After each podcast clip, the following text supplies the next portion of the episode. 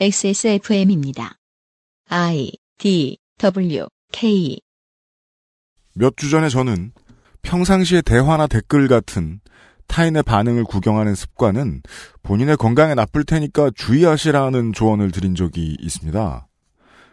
그래도 끊기 힘든 이유는 재미있기 때문일 수도 있고 고양이가 레이저 포인터를 보고 참지 못하듯이 본능일지도 모르겠네요. 그래서 좀 다른 방식의 제언을 드려볼까 합니다. 반응을 살피는 건 살피되 큰 흐름에 있어서 사람들이 한꺼번에 변화하는 부분은 없나를 살펴보는 거죠. KBS N스포츠 합의 판정의 패널로도 알려진 스포츠 동아의 강산 기자는 이달 초에 오보를 냈습니다. 모 운동선수가 팀을 이적하는 과정에서 이적료 중에 무려 5억 원을 자비로 부담했다는 내용이었죠. 전혀 사실이 아니었습니다. 옛날 같았으면 아니땐 굴뚝에 연기 나랴 하면서 팀과 선수에게 의혹의 눈초리를 보냈을 팬들은 무책임하게 사람들에게 피해를 입힌 기자를 융단 폭격했고 논란 강산 기자는 소셜에 사과문을 올리고 기사를 내리고 온라인 생방송을 통해 눈물을 흘리며 사죄하는 퍼포먼스까지 해야 했습니다. 목포 문화재 거리에 손예원 부동산이 최소 16곳이라는 단독 기사를 내보내기도 했던 채널A의 박건영 기자는 이번 주 중에 한 성폭력 사건의 피해자의 신분을 드러내려는 뉘앙스의 기사를 썼다가 사람들의 태산과 같은 비난에 직면했습니다. 누가 누구와 사귀고 누구 사생활은 어떻고 얼평이나 하고 앉았는 유명인을 관음의 대상으로 여기는 것을 당연시하는 사람들로 박건영 기자는 대중을 깔봤을지도 모르겠습니다. 많은 결국 본인만 선정 보도나 일삼는 기자 취급을 받으면서 유명세를 타게 되고 말았지요. 우리의 일상은 달라진 게 없을지도 우리의 주변은 늘 같아 보일지도 모릅니다. 수천만의 사람들이 하루에 1cm씩만 움직이는데 우리가 타임랩스 카메라도 아니고 그걸 어떻게 다 보나요? 하지만 1년 뒤엔 그들이 나와 함께 3미터를 넘게 움직였을지도 모릅니다. 압착식 욕실 비누거리가 떨어지는 날처럼 작은 변화들은 어떤 큰 소리를 한 번쯤 냅니다. 그걸 찾아보면 좀 재밌을 수도 있습니다. 물론 자주 오는 즐거움은 아니지만요. 그것은 알기 싫답니다.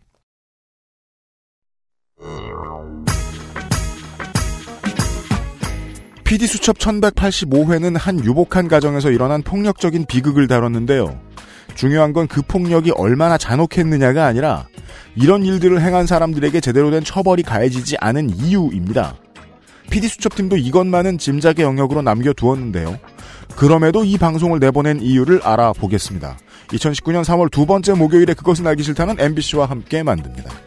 그것은 알기 싫다는 용산의 숨은 보석 컴스테이션 가장 수준 높은 반려동물 간식 트루 패밀리 대한민국 1호 반값 생리대 29데이즈 경기도 김치의 진수 콕집어 콕김치에서 도와주고 있습니다.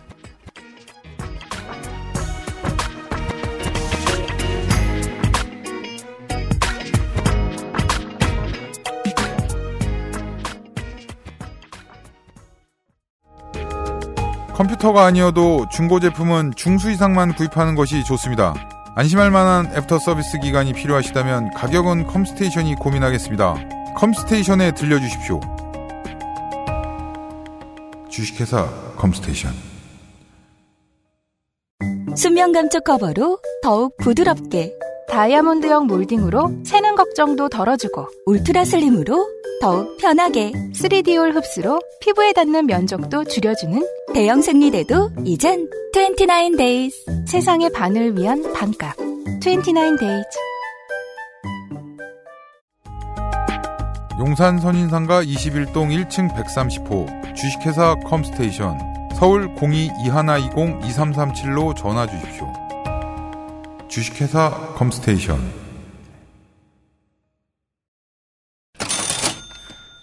광고를 하러 윤세민 에디터가 나타났습니다. 네, 안녕하십니까. 갑자기 나타났습니다. 2013년 11월부터 XSFM과 함께 해온 컴스테이션은 지난 5년 4개월간 사업장을 확장하고 주식회사로 거듭났습니다. 수십만의 청취자에게 용산에서 믿을 만한 업체로 각인되었습니다. 그럼요. 이경식만 유명해진 것이 아니고 업, 그럼요. 업체의 실질적인 성장을 가지고 온 것입니다. 당연합니다. 이경식이 이경식 사장만 유명해졌으면 이경식 사장은 지금 트로트 앨범을 내고 전국 순회를 다니고 있어야죠. 그리고 이경식 사장님만 유명해져서 좋을 것 없, 없죠. 없어요. 네. 네. 근데 유명해졌어요. 네. 네. 여러분의 업체, 여러분의 브랜드도 가능합니다. 네. 그, 아, 이게 광고였군요. 맞아요. 광고 광고예요, 오늘. 네. 그것은 알기 싫다와 요즘은 팟캐스트 시대 광고 문의 이메일 xsfm25 골뱅이 gmail.com으로 광고를 원하는 방송, 광고 제품, 업체 소개 등 간단한 이력과 함께 문의를 주시면 친절하고 성실히 답변 드립니다. 물론 문의가 오는데 요즘은 어떻게 문의를 하시냐면 광고 문의를 받나요? 이런 식으로 문의하시는 거예요.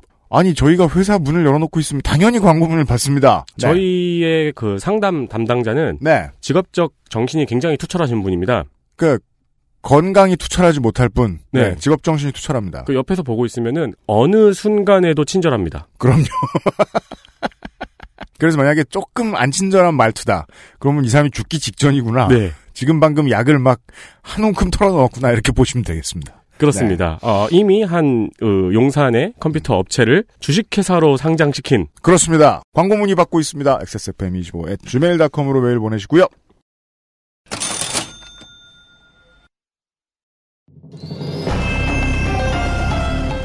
PD 수첩 rewind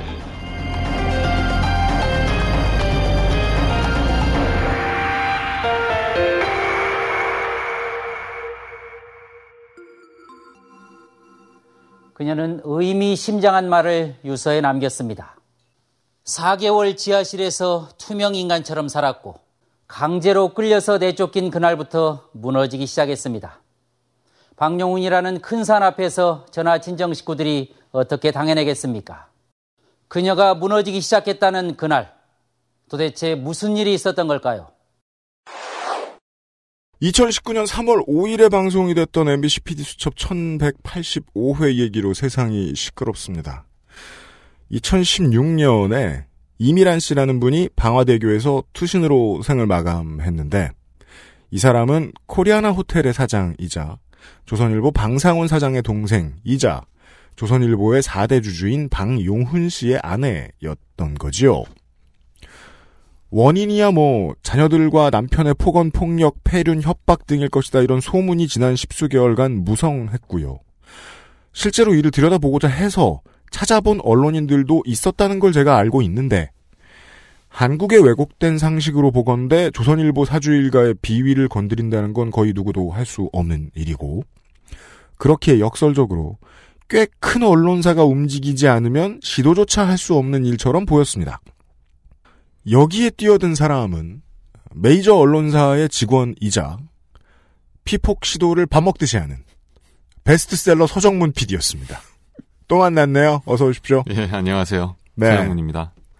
어, 사수를 잘못 만나서 이마에 지금 불자아이가 그려진 표정을 하고 계셨던 조연출 김영원 PD도 함께 나와주셨습니다. 반갑습니다. 네, 잘 부탁드립니다. 네. 그 전전주, 전주 이렇게 생각을 해보면 북미 정상회담 그리고 한유총 이야기로 시사 이슈 헤드라인이 넘어갔었습니다. 네. 그랬다가 이번 주에는 극적으로 두 패로 갈려 있습니다. 승리 정준영 그리고 방용훈 일가. 이게요 그 PD 수첩이 한다고 무조건 잘 되는 것도 아니고 작년 재작년을 같이 생각해 보면 잘 된 그러니까 막 막 확산된 보도가 더 적었고 네. 보도라는 게 이렇게 막 확 퍼지고 뜰 수도 있고 안 될 수도 있는데 저는 이 본방을 사수를 해서 보면서 느낀 게 이 사건이 못 뜨면 너무 위험할 것 같다. 누가요? 제작진들이 네. 뭐 위협을 당하고 네. MBC는 법적으로 매우 곤란해지거나 하고 음. 그러다 말고 끝나는 상황. 그러면 경영진도 제작진도 같이 피곤해집니다. 아 이런 거 건드렸더니 근데 다행히 엄청난 이슈가 됐어요. 다행이죠. 저희 입장에서도 이게 이 정도까지 이슈가 안 됐으면 저 개인적으로 굉장히 부담이 됐을 거고요. 그 다음에 회사 입장에서도 이슈는 안 됐는데 어, 법적인 소송으로 갔을 경우에는 음. 또 이제 대응하기가 만만치 않은 상대이기 때문에 음. 어려웠을 수도 있는데 어쨌든 다행히 이슈가 좀 됐고 그다음에 시청자분들이 많이 관심을 가져주셔가지고 저희로서는 참 감사하고 다행이죠. 네. 이 보도 전후로 나와 있는 다른 이 관련 기사들을 보니까 이미란 씨의 집안에서 언론전을 위해 나서 주신 분이 계셨습니다. 김영수 씨라는 분이시더라고요. 이분도 취재를 하셨죠. 예, 그분을 저희가 만나서 깊은 이야기를 나눴고, 음. 그 다음에 이분은 어떻게 보면은 그 이미란 씨 친정 댁을 가장 대변하고 계시는 분이시죠. 그렇죠. 네. 네, 다른 인터뷰에서 보니까 이미란 씨 댁이 3대째 의사 집안 이라 그러고 뭐 명문가다 이러는데 어, 3대째 의사 집안인데 평범한 의사들은 아니시고, 음. 어, 돌아가신 이미란 씨의 할아버님은 이승만 대통령의 치과 주치의였다고 하고요. 네. 그 다음에 이미란 씨 아버님은 박정희 대통령의 치과 주치의였다고 하고요.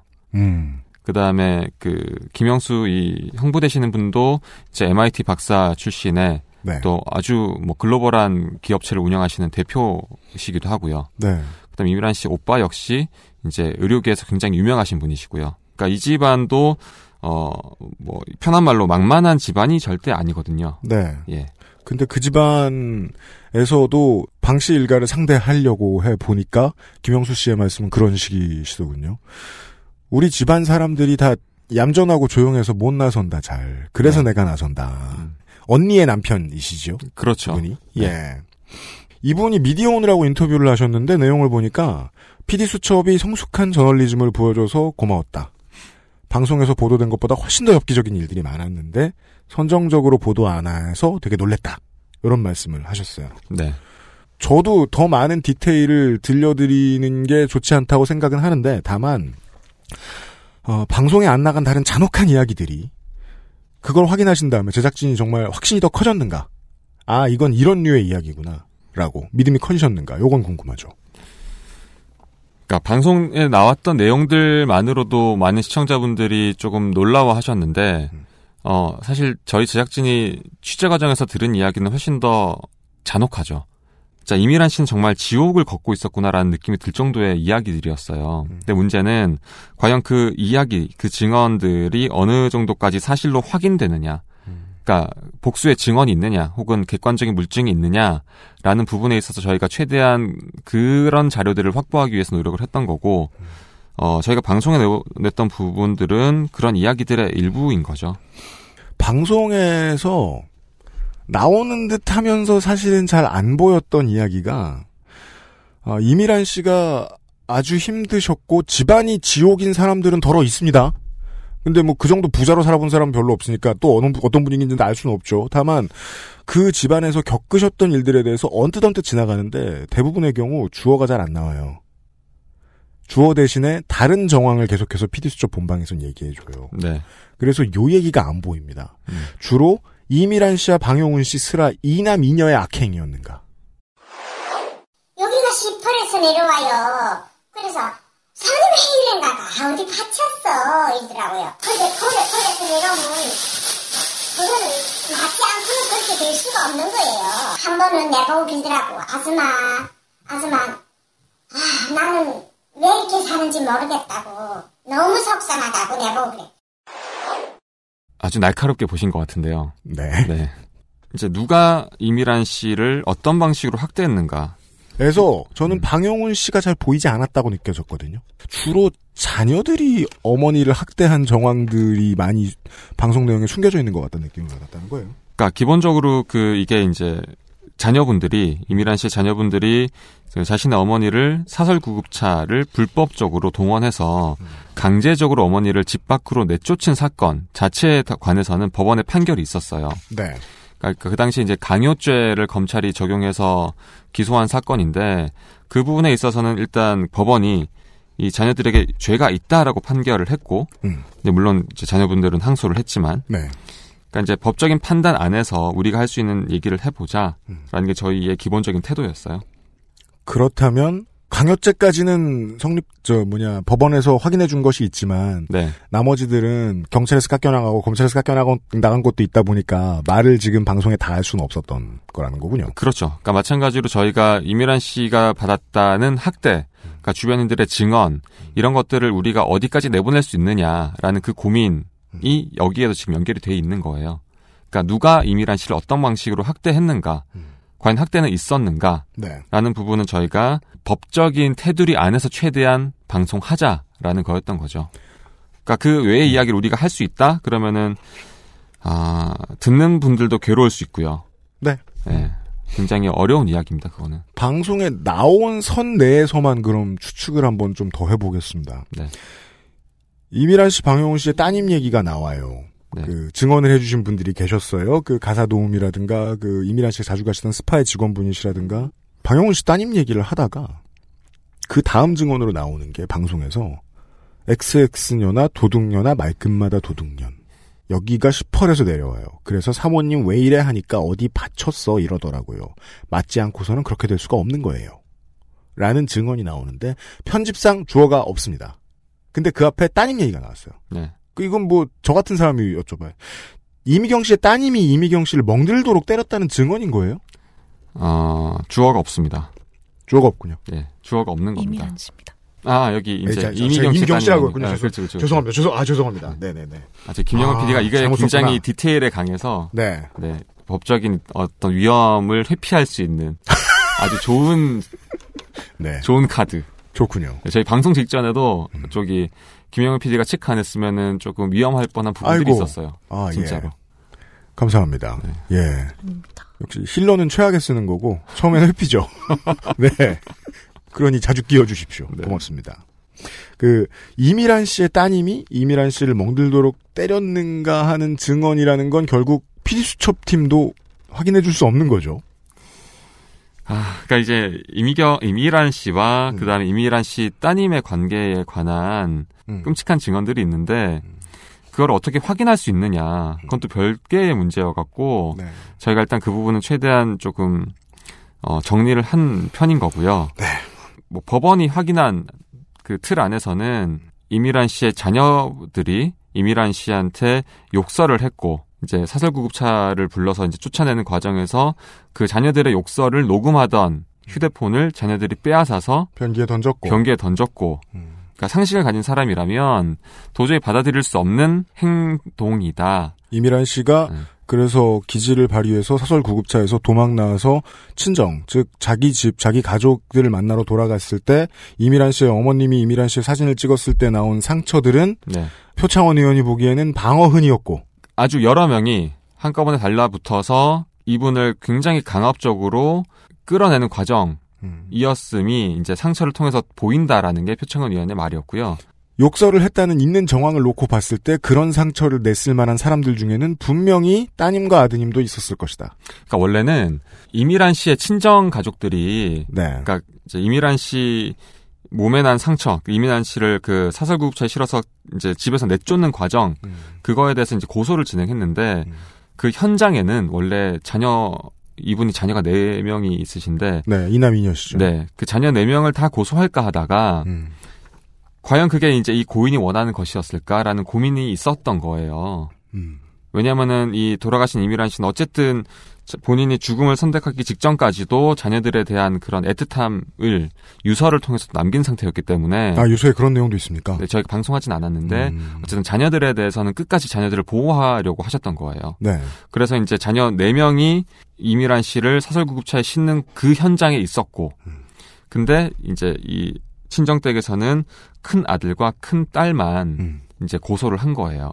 음. 근데 이제 그렇게 좀 진행이 됐던 거죠, 그날은. 이미란 씨의 댁에서는 죄질을 파악해서 좀 걸러내는 작업을 가족들끼리 좀 했을 거라고 생각할 수 있어요. 그렇죠. 그 다음에 일단 자녀들에 대해, 자녀들이 이미란 씨를 집 밖으로 밀어내는 과정에서 어느 정도의 물리력이 있었다라는 거는 이제 본인들도 인정은 해요. 음. 인정은 하는데 과연 이게 이 어머니의 몸에 그런 피멍이 들 정도의 물리력을 행사한 건 아니다라는 게 그 자녀분들의 주장이고 음. 법원은 아니다. 너희들이 잘못한 게 맞다.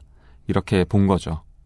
제가 아는 바로는 박근혜 정부 때요. 본인이 동의하지 않으면 그런 병원 시설로 사설구급차를 통해서 보낼 수 없게 법이 개정된 걸로 알고 있었어요. 그래서 이 사설구급차를 부른 것 자체가 불법이에요. 그죠? 의료 행위가 아니잖아요. 그러니까 방용훈 씨 측의 주장은 뭐냐면 이제 우리가 사설구급차를 부른 건 어머니가 뭐 우울증에 시달렸고 하니까 이제 좀 휴식을 위해서 마음의 안정을 찾게 하기 위해서 어머니의 친정 댁으로 보낸 거다. 죄송합니다. 우울증 진단 받은 적 없다며요. 기록이 없어요. 그러니까 우울증이라는 진단을 받은 그런 기록이 확인이 안 돼요. 대명사처럼 쓰고 있었구먼. 그런 거죠. 그러니까 법원도 그렇게 봤어요. 네. 자, 우울증이 사람이 우울증이 있다 그러면 이런 거잖아요. 나 우울해라는 거랑 네. 이 사람은 우울증이 있다라고 진단을 받는 거랑은 다른 문제인데 네. 이민환 씨 같은 경우에는 우울증이라는 진단을 받은 적이 없었다. 음. 그런 기록이 보이지 않는다라는 게 법원의 판단이에요. 음. 근데 법원이 그냥 물증 없이 판사가 자의적으로 판단하진 않는 거 아니에요. 네. 자녀들 쪽의 주장이 음. 힘을 받지 못하는 거죠. 그 다음에 설사 우울증이 있어서 친정으로 보내려고 했다고 치자. 그걸 뭐하러 차, 차가 이렇게 많은 대한민국에 그것도 왜 사설 구급차를 불러다가 그 돈이면 공항. 리무진을 따로 불러도 되겠네. 예. 그러니까 그 행위 자체가 불법인데 네. 자녀분들은 그게 그런 식으로 어쨌든 자기네들의 행동에 대해서 이제 어떤 정당성을 부여하는 방식으로 주장을 하고 있는 거죠. 뭐좀딴 얘기입니다만 그 피디수첩 본방을 청취자 여러분들께서는 이제 피디수첩 rewind를 들으면 확인하시니까 보시면은 이미란 씨가 마지막으로 몰고 나가셨던 차는 제가 보기에는 렉서스였어요. 네, 그- 맞습니다. 그쵸. 그 차 얘기를 좀. LS였어요. 번호판이 초록색이었어요. 그 정도의 부잣집에서 10년 동안 안 바꾼 차가 있으면 그 차에 또 네. 차주가 틀렸구나. 이미란 씨 오빠가 이미란 씨 오빠의 차예요. 네. 아 집안 차가 아니에요. 네네 그건 친정에서 음. 지내다가 음. 타고 나간 차라 가지고. 아 친정 쪽 차예요. 네네. 아 이미란 씨가 쫓겨서 왔죠. 쫓겨서 이제 온 거기 때문에 음. 맨몸으로 친정집으로 이제 던져진 거죠. 아 친정집에 계시다가 마지막으로 그렇죠. 그곳에 가신 거군요. 그러니까 이제 2016년 8월 22일에 그 사설 구급차에 강제로 실려서 아, 그 시간 정리가 지금 되네요. 거기서 탈출하셔서 사설 구급차에서 친정으로 돌아오신 다음에 열흘 후에 아. 이제 그 투신을 하신 거죠. 집으로는 돌아가지 못하셨고 고소를 할까 어떻게 할까 대처를 할까 아이들은 걱정되고 이 고민을 하시다가 친정에서 그 차를 몰고 나가서 다리 위로 가신 거였다는 그렇죠. 아 시간 순서를 지금 처음 정리했네요. 아 자녀들 얘기를 조금 더 하긴 할 텐데 저는 자녀들 얘기를 가장 곱게 싸놓으신 것 같다는 생각을 했기 때문에 편집본을 보면서도 근데도 이제 뭐 광고 전엔 요 요것만 좀 질문하죠. 어 저는 언제나 이 피디수첩 rewind를 만들기 전에 이 방송 이 프로그램의 사실상 총책임자인 그 박건식 팩트체크 팀장님한테 허락을 받고 PD들을 데려옵니다. 예. 이래도 되냐 저래도 되냐 물어보고요. 그 박건식 팀장께서 그 저만 보면 하는 얘기가 있어요. 웬만하면 실명 보도다. 라고요. 네. 그래서 이번에도 담당했던 경찰, 검찰 다 실명 보도됐습니다. 이 PD 수첩을 보면. 네.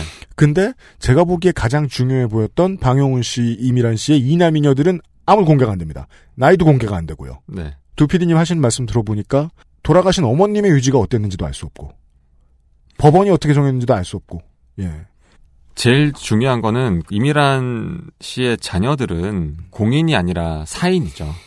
그렇죠. 그러니까 그들이 뭐 가정에서 했던 일 자체의 어떤 위법성과는 별도로 그 사람이 공인이냐 사인이냐고 했을 때는 그 사람들은 사인입니다.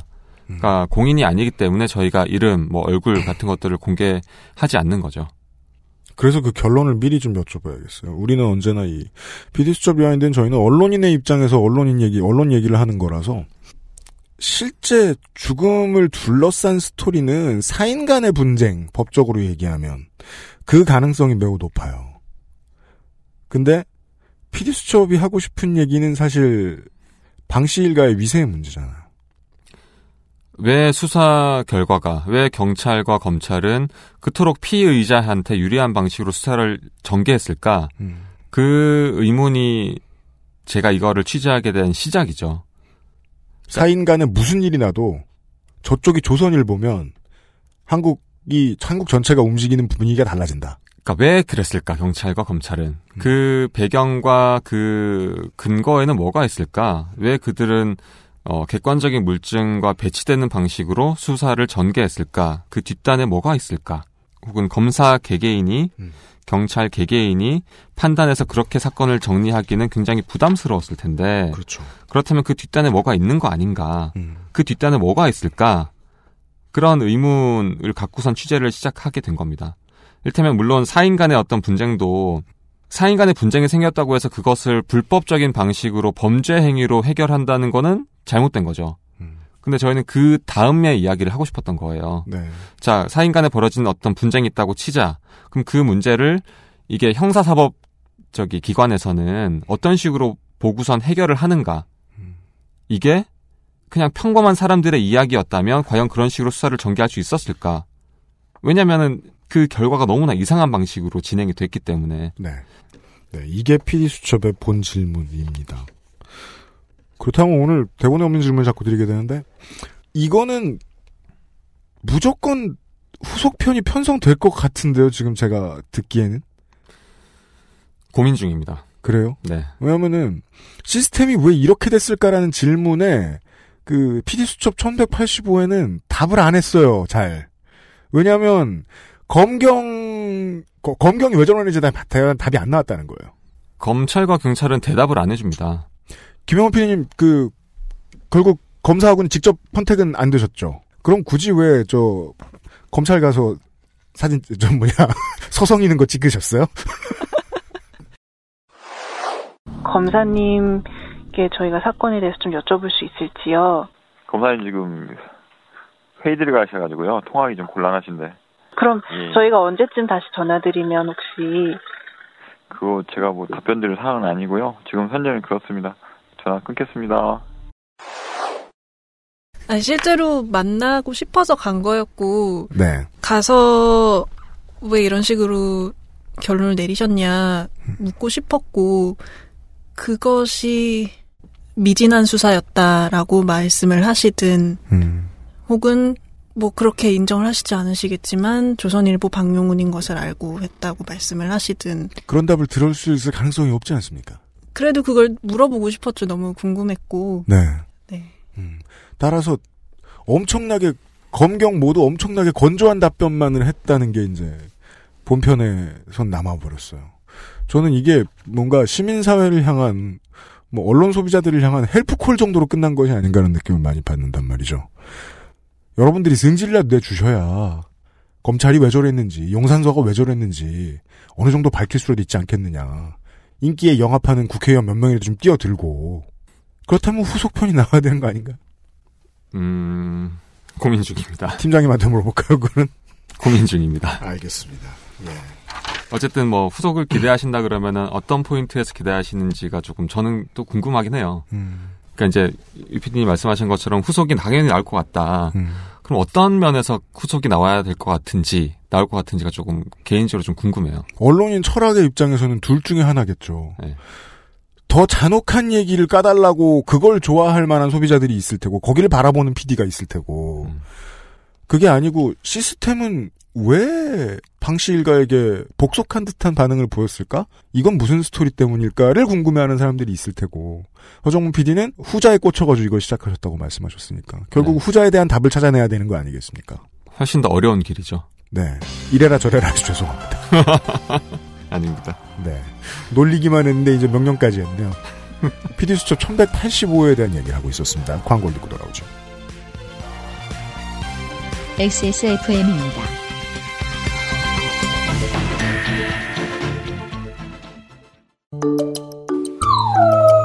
살짝 아쉬워할 때도, 목 놓아 울 때도, 가족이지만 모든 말을 이해하진 못하니까. 좋은 것만 골라서 True Family.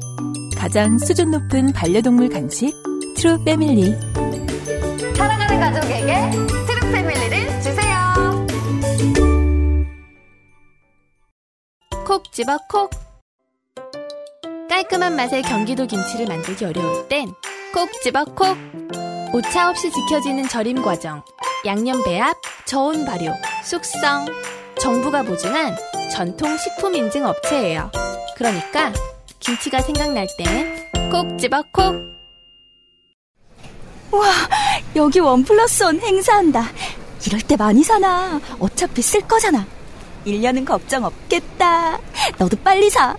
쌓아두지 마세요. 생리대에도 유통기한이 있거든요. 대한민국 1호 반값 생리대. 29 days. 왜 빠따를 들고 오셨어요? 광고 듣고 왔습니다. 아, 예, PD 수첩 rewind 시간입니다. 제가 지금, 어, 우리 피폭 제조기 서정문 PD 앞에서 병장기를 들고 위협을 하고 있는데요. 이 물건을 제가 소개를 해드리겠습니다. 쇼호스트 마냥. 아, 호신용, 검, 뭐, tomahawk, machete, 이런 다양한 사냥 및 생존 도구를 만드는 걸로 유명한, 즉, 격투에 쓰이는 연장을 만드는 회사인 Cold Steel이라는 업체에서 만든, 아, 야구방망이 모양 호신 무기입니다. Brooklyn Crusher라는 물건입니다. 궁금하신 분들은 검색해 보십시오. 아, 그게 야구 방망이가 아니에요? 야구에 쓰기는 좀 모호합니다. 왜냐하면 탄력성이 있어요. 어, 좀 뭔가 약간 애매한 느낌이 좀 있네요. 네. 보니까. 실전용으로 부러지지 않게 만들었기 때문에 사선으로 세워놓고 트럭이 깔고 지나가도 부러지지 않습니다. 밝힐 수 없는 취지와 관련된 이유로 신변의 위협을 제가 느꼈을 때 몇 년 전에 갖다 놨습니다. 아, 진짜로 위협을 느끼셔서 갖다 놓으신 거예요? 이거 왜 갖다 놨겠습니까, 여기? 제가 직원들을 위협하지 않는 이상. 어, 약간 느낌이 묘한데요. 어떤 사람은 그러더라고. 다시 음악 하시려고 그러냐고. 이, 이걸 보고 왜 그런 소리를 하냐고. 뮤직비디오용 아니냐고. 아닙니다. 무게가 엄청 무거워서 되게 든든합니다. PD 수첩 이번 편에도 그 뭔가 무서운 무기로 쓰일 수 있는 물건이 하나 나왔어요. 제가 알아보니까 모델은 Black Diamond라는 미국의 아웃도어 브랜드의 얼음 도끼인 Raven Pro였습니다. 공시가는 미국 내에서는 99달러에서 109달러 정도 하는 entry 모델인데 entry 모델은 전문가용 모델하고 다르게 일자형으로 돼 있기 때문에 평상시에 들고 다니기가 좀 편합니다. 경량 알루미늄 셰프트 400g 안쪽 광고에서도 경량을 강조합니다. 가볍다라고요. 그렇죠. 제가 지금 그 이 배트 모양의 무기를 구매하면서 한 캐나다의 무기 전문 블로거의 글에서 읽었던 말이 기억났습니다. 현대에서는 현대에는 무기가 무거우면 호신용, 가벼우면 살상용이다. 무거우면 보여주는 데 쓰는 거고 가벼우면 실제로 그걸 들고 누구를 해하려고 하는 거다. 그리고 이 레이븐 프로는 사이즈가 6종류가 있습니다. 50cm에서 75cm입니다. 지팡이를 집어본 적이 있는 집어본 적이 있는 저로서는요. 성인이 160cm 이상의 키면 지팡이로 쓸 방법은 없는 짧은 길이라는 걸 바로 알 수 있습니다. 세상을 떠난 아내의 가족을 새벽에 이걸 들고 찾아가서 문 앞에서 물건을 걷어차던 방용훈 씨는 이게 지팡이라고 주장했었거든요. 그날 새벽의 불청객은 더 있었습니다. 아버지 박용훈 사장 역시 무언가를 들고 차에서 내립니다. 조카에는 돌을 들고 올라왔고 조카를 따라서 올라온 제부는 그 등산용 도끼를 들고. 이것이 박용훈이 실제 사용했던 물건입니다. 얼음 도끼라고 불리는 산악 장비입니다. 올해의 두 번째 PD 수첩 rewind 이 에피소드를 만든 MBC의 서정문 PD와 김영원 PD와 함께 하고 있습니다. 저도 그 방영훈 씨가 주장했다는 방영훈 씨 아드님과 방영훈 씨가 주장했다는 얘기를 들으면서 이게 좀 궁금했어요. 경찰에 검찰에 가서 거짓말을 할 때는 그 거짓말의 성의를 봐야 되잖아요. 얼마나 꼼꼼하게 거짓말하느냐. 그죠. 네. 이렇게 엉성하게 거짓말하는 걸 보면 아무 말이나 해도 집에 보내줄 거라는 확신이 있던 건 아닌가. 지팡이라니. 그러니까 이제 지팡이 얘기가 사실 저희도 이제 좀 자세하게 알아갖고 유피님 정말 그 모델을 정확하게 보셨는데 일단 그 방용훈 사장이 들고 있었던 그 모델 그 제품이 방금 말씀하신 그 레이븐 프로인지 아닌지는 확인이 안 돼요. 네. 일단 저희가 본 거는 그 당시에 경, 경찰이 찍었던 사진을 들고선 저희가 네. 이제 업체들을 수정을 하고 이제 인터넷 뒤져서 이제 찾은 그 브랜드였던 거고. 네. 블랙 다이아몬드는 맞아요. 네. 맞습니다. 네. 그거 맞습니다. 네. 좀 이제 이게 과연 지팡이로 사용한 게 맞느냐 아니냐가 사실 저희가 이제 방송에서는 자세하게 다루지 않았어요. 취재는 했는데. 네. 그러니까 만약에 후속을 하게 되면 이런 얘기를 좀 해야 되나 싶기도 하고요. 네. 좀 궁금해 하시는 분들이 많이 계셔서. 네. 그러니까 등산을 좀 해보신 분들은 그게 지팡이로 쓰기는 조금 힘든 제품이라는 얘기를 뭐 동일하게 다 하시고요. 네. 근데 이제 문제는 이게 경찰 혹은 검찰 단계에서 이건 지팡이였습니다라는 증언, 그러니까 진술을 사실은 큰 반박 없이 받아들이거든요. 지팡이구만. 걔는 안 늘어나는데. 그러니까 보통 지팡이로 쓰려면은 이제 100cm 이상은 돼야 되죠. 이게 그렇죠. 그래야 이제 그 서서 짚었을 때 팔이 이제 상체를 구, 피지 않고선 짚을 수 있는 게 지팡이니까. 네. 근데 요거는 뭐 제일 큰 사이즈가 한 75cm 내외인데 네. 그러면 허리가 굽어지거든요. 네. 근데 요거를 지팡이로 사용했다라는 진술에 대한 뭐 경찰의 뭐 재반박. 보통 우리가 이제 그러니까 경찰에 진술하러 가면은 그런 일이 있어서는 안 되겠지만 음. 경찰도 어쨌든 일반인의 상식 수준을 갖고선 어떤 그 피의자의 진술에 대한 반박이나 제 질문을 이제 이어 나가게 돼 있는데 네. 그런 게 없었다라는 게 조금 신기한 부분이죠. 신기한 음. 거예요, 그거는. 그, 그 말을 듣고 그렇구나 하고 보내준 거다. 아니 제가 만약에 네. 그 지팡 그 제품을 들고선 아 이거 제 집 제가 이거는 저기 방송에서는 뭐 안 했던 얘긴데 장모님을 만나러 가요. 아, 그럼 큰일 나고요. 그렇잖아요. 그다음에 그 저기 그 도끼 얼음 도끼를 들고선 제가 그 국회의원 회관의 인터뷰 때문에 이제 들어갔었는데 음. 국회의원 회관의 그 앞에 이제 청경분들이 저를 갑자기 막으시더라고요. 그렇죠. 그거 왜 들고 왔냐고. 네. 그런 거예요. 네. 이상한 제품이에요, 그거는. 이, 이 75cm 모델도 설명을 보니까 6피트 4인치 이상의 키를 가지고 있는 사람, 뭐, 저, 190에서 2m 정도 되는 사람이 등산을 할 때 얼음에 꽂는데 쓰라고 있는. 그래서 얼음 도끼라는 게 예. 이제 정식 한국어로 번역된 정식 용어예요. 네.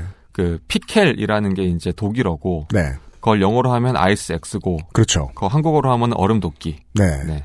그래서 뭐, 손가락 쭉 폈을 때 한 두 장? 두 장 반? 이 정도 나오는 수준이라서 절대로 이거를 지팡이로는 쓸 수 없는 것인데 이걸 듣고 그냥 가졌다. 그래서 저 박건식 팀장님이나 한학수 앵커 같은 분들이 그 페이스북에 그런 말씀을 쓰셨던 거군요. 자꾸 장자연 사건이 떠오른다는 게. 이게 조선일보 접점- 사장이라는 게 꼭 조선일보 그 사장만 있는 건 아니다. 이 말 듣고 집에 보내준. 그렇죠. 그러니까 접점을 굳이 이을 이유도 없지만 접점이 안 찾아지는 것도 아닌 거죠. 그러니까 이를테면은 그 장자연 씨 사건 같은 경우에도 그 술, 술자리에 누가 있었느냐라는 게 사실 되게 중요한 문제였는데 그렇죠. 지금 과거 사회에서 재조사 중이지만 10년 전에는 그냥 그렇게 흐지부지 지나갔던 거죠. 그 배경이 뭘까? 그 의문이 10년 후인 지금 벌어진 그 주거 침입 사건이랑 왠지 겹치는 듯한 느낌? 기시감 같은 게 이제 있는 거죠. 네. 그 배경을 찾는 후속이 나올 것 같다고요, 제가 보기엔. 그, 고민하겠습니다. 허정원 PD께서 코리아나 호텔의 방영훈 사장하고 통화를 하셨습니다. 예. 네, 이번에는, 어, 만나러 가시는 버라이어티한 장면은 못 찍으셨고, 통화를 하셨는데, 그래도 꽤 오래 통화해 준 것 같아요, 방영훈 사장이. 거의 한 시간 가까이 했죠. 그러게요. 그 장면을 옆에서 김영은 PD가 쭉 지켜봤고요. 아, 그래요? 네. 분위기가 계속 어땠습니까? 뭔가 막 할 말이 많아가지고 막 떠드는 거였나요? 아니면은 뭐, 뭔가를 회유하려고 한 건가요? 설득하려고 한 건가요? 방영훈 사장? 그 모든 게 다 섞여 있었던 것 같아요. 기본적으로 어, 언론을 상대로 그렇게 길게 어, 육성을 전달해 주셨던 경험은 거의 없던 걸로 제가 알고 있고요. 네. 기본적으로 본인도 할 이야기가 있고 뭐 이런 말씀이 좀 어떨지 모르겠지만 저랑도 대화가 불편하진 않았어요. 한 시간을 통화했으면 계속 막 삐죽빼죽한 텐션만 있는 건 아니니까. 옆에서 그렇죠. 보시기에도 그러셨습니까? 저는 사실 이렇게 오랫동안 통화를 하나 하면서 지켜보긴 했는데 아, 끊고 집에 전화했나? 그런 분위기. 근데 선배 표정에서 제가 그러니까 네. 방용훈 사장이 지금 무슨 얘기를 하고 있는지 는 모르겠지만 선배 표정을 보면서 약간 웃으셨다가 엄숙해지셨다가 이러시는 거예요. 네. 뭐 자식이 있냐 이런 거 물어보고 했을 때는 음. 선배 표정에서 어, 지금은 어땠어요? 진짜 답하기 싫은 걸 답하고 계시구나 하는 음. 뭔가 지금 약간 어떤 본능적으로 위협을 느끼게 되는 그런 분위기가 느껴졌었죠. 아, 저는요, 저는 한 가지만 말씀드릴게요. 예. 저는 사람하고만 얘기하고 싶지, 예, 그러니까 영어로 얘기해서 휴먼하고만 얘기해서 휴먼이 아닌 사람은 얘기하고 싶지도 않아요, 제가. 죄송하지만 그 상황을 판단해 보시면 모르시겠어요? 그러니까 선생님 사장님께서 사람이 아니라고 말씀하신 쪽이 그 친정댁이세요? 아니지, 아니지. 그럼 저한테 제 원래가? 성격이, 예. 쟤하고 무슨 얘기를 제가 나누겠어요? 예. 이런 정신이 혼미해지는 얘기를 왜 편집해서 내보내신 겁니까? 아... 이게 뭔 얘기예요? 어, 어려운 이야기죠. 왜냐면 영어가 나와서 그래. 영어로 얘기해서 휴먼하고만 얘기하고 싶거든. 이게 무슨 얘기예요? 그러니까 이제 그 이거랑 비슷한 어 뉘앙스의 말씀을 어, 통화하는 중에 이제 몇 번 하셨는데 더 하셨는데 비슷한 뉘앙스요? 비슷한 느낌. 그러니까 이게 이제 말이 통하는 사람과 얘기하고 싶다. 음. 근데 이게 그러니까 친정 때 거 어쨌든 지금 뭐 소송도 하고 있고 음. 그다음에 뭐 언론을 통해서도 갈등 상황이 워낙 알려진 상황이라 음. 이게 그쪽에 대한 어떤 분노 같은 것인지 음. 아니 그게 아니고 이제 언론에 대한 어떤 본인의 감정을 이야기하는 것인지 네. 어, 굉장히 명확하지 않은 상태로 이제 몇 번의 대화가 오고 가니까 이거를 제가 뭐 자의적으로 판단할 수는 없잖아요. 그 다음에 이게 친정과의 어떤 갈등이 있다 그러면은 그거는 사실은 본인의 어떤 이야기니까 그대로 전달할 필요가 있고 근데 그 부분은 사실 이제 저도 지금까지도 명쾌하게 어떤 내용을 정확하게 하셨는지는 이해가 안 돼서 근데 그럼 이제 나머지 시청자분들이 판단하시면 되지 않을까? 김영호 PD님도 편집에 같이 참여하셨죠. 네네. 이게 무슨 소리 같이 들으셨습니까? 허정훈 PD가 두 번 물어봐요. 친, 그, 장모님 때 그쪽에 대한 얘기냐, 아내 쪽 가족에 대한 얘기냐, 아니면 내가 휴먼이 아니라는 거냐. 이거 고양이가 보통, 고양이한테 묻는 질문인데. 네, 제가 기억하기로는 편집하다가 서정문 선배가 어 이거 나한테 한 얘기네 하면서 화를 내셨던 기억이 있는데요. 왜냐면 제 느낌에도 서정훈 PD한테 하는 얘기거든요. 아닐 거예요. 전 아니라고 믿고 싶습니다. 아니면, 아니, 생각해 봐라. 걔하고 무슨 얘기를 제가 나누겠어요. 이렇게 문장이 끝나요. 편집 나온 거 보면. 그렇지만 저랑은 거의 한 시간 가까이 통화를 하셨기 때문에 네. 전 뭐 그게 뭐 어떤 특별한 악의를 갖고선 네. 음. 그렇게 얘기한 거는 아니라고 믿고 있습니다. 저도 이 방 사장님의 진위는 모르겠지만 네. 자막은 개가 여의가 나가요. 개하고 무슨 얘기를 제가 나누겠어요? 이렇게 나가요. 그 오타입니다, 오타. 그 개가 아니다. 네. 그죠? 저도 방송 나가고 나서 알았어요. 저는 그렇게 보입니다. 네, 오타입니다, 오타. 오타죠. 네. 여의 아니랍니다. 정확히 뭔진 말하지 않겠습니다. 네. 통화에서 다른 얘기도 있어요. 그건 돈 문제겠지. 자기 자기 문제겠지. 자기가 괴로워하고 남편이 말을 하는데 바다 건너 제3자에 대한 얘기를 하듯이 얘기를 해요. 아내의 돈 문제를 남편이 모르는 듯한 말투였어요. 제가 듣기에는. 그러니까 취재하는 과정에서 가장 좀 이해하기 힘들었던 부분이 그거예요. 자녀들이 뻔히 아버지가 이제 계신데 아버지의 의지였는가? 그러니까 자녀들이 어머니를 집 밖으로 쫓아내는 거, 사설구급차를 부르는 거, 그게 아버지랑도 상의하지 않고 자녀들이 그렇게 일방적으로 정할 수 있는 문제인가? 그게 이상하다는 거예요. 아내가 목숨을 버릴 선택을 할 정도의 문제였는데 특히나 부부는 돈 문제로 많이 싸웁니다. 그런 일인데 자기 얘기겠지, 돈 문제겠지 전혀 처음 듣는다는 말투였어요. 자녀들이 어머니를 그렇게 사설구급차를 불러서 집 밖으로 내쫓는다라는 결정을 한 것 자체도 굉장히 충격적이지만 어떻게 그런 결정을 할 수 있었을까? 그 다음에 아버지랑은 상의는 했을까? 왜냐면은 방용훈 사장은 어쨌든 이게 자녀들이 어머니를 걱정해서 그렇게 사설구급차를 동원해서 가, 해가면서까지 어머니를 내, 친정으로 보낸 거다라는 얘기를 하시는데 그럼 과연 그 방용훈 사장은 그 당시 어떤 입장이었을까? 어떤 판단이었을까?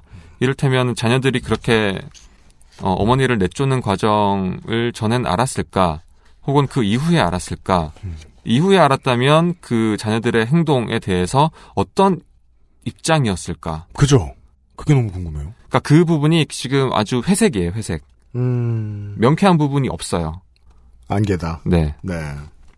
뭐 앞에서 주제에 대해서 잠깐 광고 전에 말씀을 드렸습니다만 이것도 곁다리긴 해요. 사인 간의 문제들은 그렇지만 김영수 씨를 비롯한 이 이미란 씨 측 가족의 입장에서는 이 문제가 알려져야 이야기가 왜곡되지 않을 테니까 이것도 얘기를 좀 하면 돈 얘기가 꽤 많이 나와요. 사실 돈 얘기는 많이 저희가 덜어낸 거예요. PD 수첩 그나마. 본편에서는 많이 덜어냈어요. 네. 돈 문제가 있구나 정도만 예측할 수 있어요. 근데 그걸 가지고 억측을 할 수도 있는 거 아니에요. 네. 실제로 돈 문제가 있고 뭐 어머니가 무슨 잘못을 했나 보지 이런 식으로. 네. 근데 김영수 씨가 최근에 몇몇 언론 인터뷰에서 아마도 이제 내 자녀가 뭐 해외 유학을 하고 이러면서 기부금 학교에 기부금 제도들이 있으니까 미국의 대학교 갔나 보죠. 그리고 학비 그리고 밝힐 수 없는 자녀들이 저지른 문제거리 등을 막- 막는 데에 돈을 썼을 것이다. 라고 얘기를 하셨고 이걸 방용훈 씨한테 자녀들이 무슨 문제를 저질렀는지 알리지 않았을 거라고 추측을 하시더군요. 네. 그 말씀을 하시더군요. 네. 이 얘기가 나오지 않은 이유가 있습니까? 피드수첩에서는. 어, 추측에 지나지 않으니까. 김영수 그 대표님의 말씀대로 음. 그거는 추측의 영역이죠. 근데 그렇다면 네. 그림이 갑자기 그냥 읽기만 하는 입장에서 그래, 서 무슨 얘기야라고 묻고 싶은 입장에서는 마음이 편하게 정리되는 측면이 있는 게 잘 사는 집에 애들이 다 유학을 갔고 유학을 보냈고 돈이 많이 들어가는데 얘들도 사고를 치고 그걸 막을 때 집에 엄한 아버지한테 어머니가 말 안 하고 다 처리했는데 나중에 그 잘못 돈 문제까지 다 어머니가 뒤집어 썼다는 스토리. 그 스토리가 그 이미란 씨의 친정집이 그리고 있는 그들이 그분들이 파악하고 있는 그림이고요. 일단 저희가 방송에서 그 문제를 깊이 다루지 않은 건 그돈 얘기가 사실은 되게 디테일이 많아서 일단 좀 더 취재가 필요한 부분이기도 하고 그다음에 그 얘기를 좀 떠나서 보면 자 돈 문제가 생겼다고 칩시다. 근데 돈 문제가 생겼다고 해서 어머니를 강제로 구급차 사설 구급차를 불러서 실어내는 게 정당해지는가? 아 그렇죠. 네, 네. 그렇게 이를테면 학대를 하는 게 정당한 것인가? 그건 다른 문제거든요. 저희는 그래서 그 돈으로 인한 갈등 이후에 벌어진 그 전후에 벌어진 불법적인 행위들에 대해서 이야기를 하자라고 결정을 했던 거고. 전후 상황이 어땠든 해선 안 되는 학대나 폭력. 그렇죠. 그건 범죄 행위니까요. 그거를 이해하려면 그 일이 왜 벌어졌는가를 이해하려면 그래도 돈 이야기를 할 수밖에 없다 라는 판단에 그 50억 이야기를 짧게나마 넣어서 이제 시청자분들한테는 어떻게 보면 추측의 영역으로 남을 수도 있고 이제 판단의 개개인의 입장에 따라 다른 판단이 들어갈 수도 있지만 어쨌든 그 부분은 뭐 방영훈 씨 측의 입장과 친정 측의 입장이 덜 충돌하는 방식으로 이제 정리를 한 거죠. 네. 그게 김영수 씨가 말씀해 주신 언론인의 절제 영역에서 이해를 하면 될 문제인 것 같군요. 공적인 문제에 대한 의문을 제기하려고 만든 에피소드였는데 사인 간의 소송 문제 디테일을 파고 들어가면 얘기가 먼 나라로 도망가니까. 그렇죠. 예. 음, 알겠습니다. 물론 그 이야기도 굉장히 뭐 할만한 이야기일 거라고 판단할 수 있지만 그건 뭐 PD 수첩에서 할 필요는 없는. 제가 이제 처음에 취재를 시작하게 된 그 동기에 좀 더 집중을 하자는 거죠, 저는. 음, 알겠습니다. 이제 저는 좀 명확해졌습니다. 네. 방영훈 씨의 큰 아드님을 만나셨습니다. 큰 따님이 이제 맞이시고, 보니까 이제 나이로 확인해 보니까 이미란 씨는 거의 결혼 당시에 큰 따님을 가지고 계신 상황 수준으로 더군요. 근데 이분도 그 30대 초반이신데 가셨다가 문전박대 당하셨어요? 현장에 있던 큰아들을 찾아가 봤습니다. 아유, 안녕하세요. 네, 제가 찾아뵙게. 그때 이제 사설 구급차를 부르시게 된 거는 네. 다 보면 나와요. 잘 아는 거니까. 저희가 말씀드릴 것도 없고 변명하고 싶지 않고.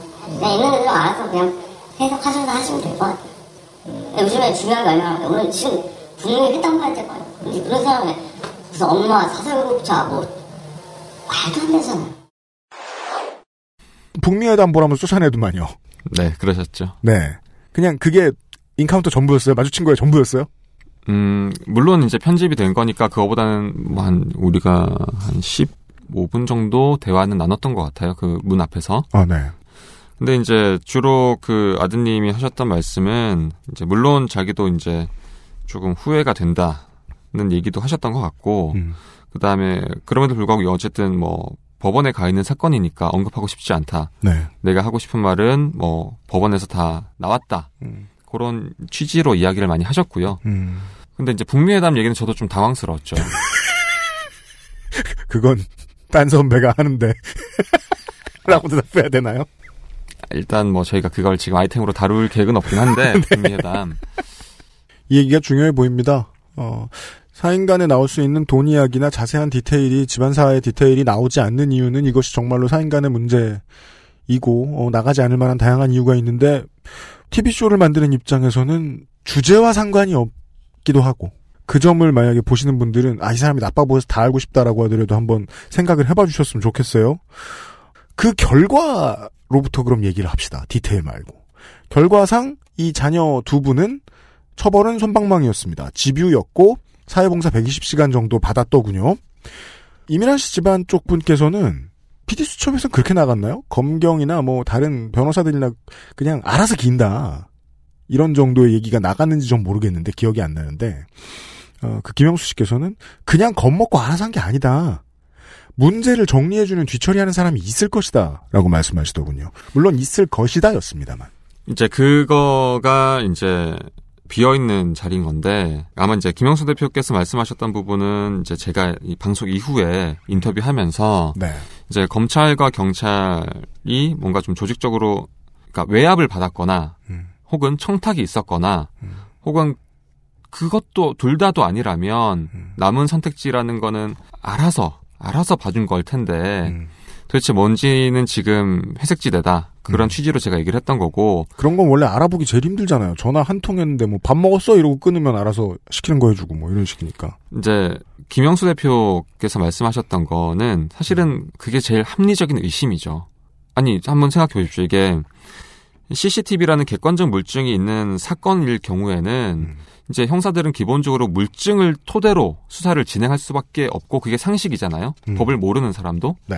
그런데 수사 결과 CCTV라는 물증과 상당히 배치되는 결과를 경찰도 검찰도 냈단 말이죠.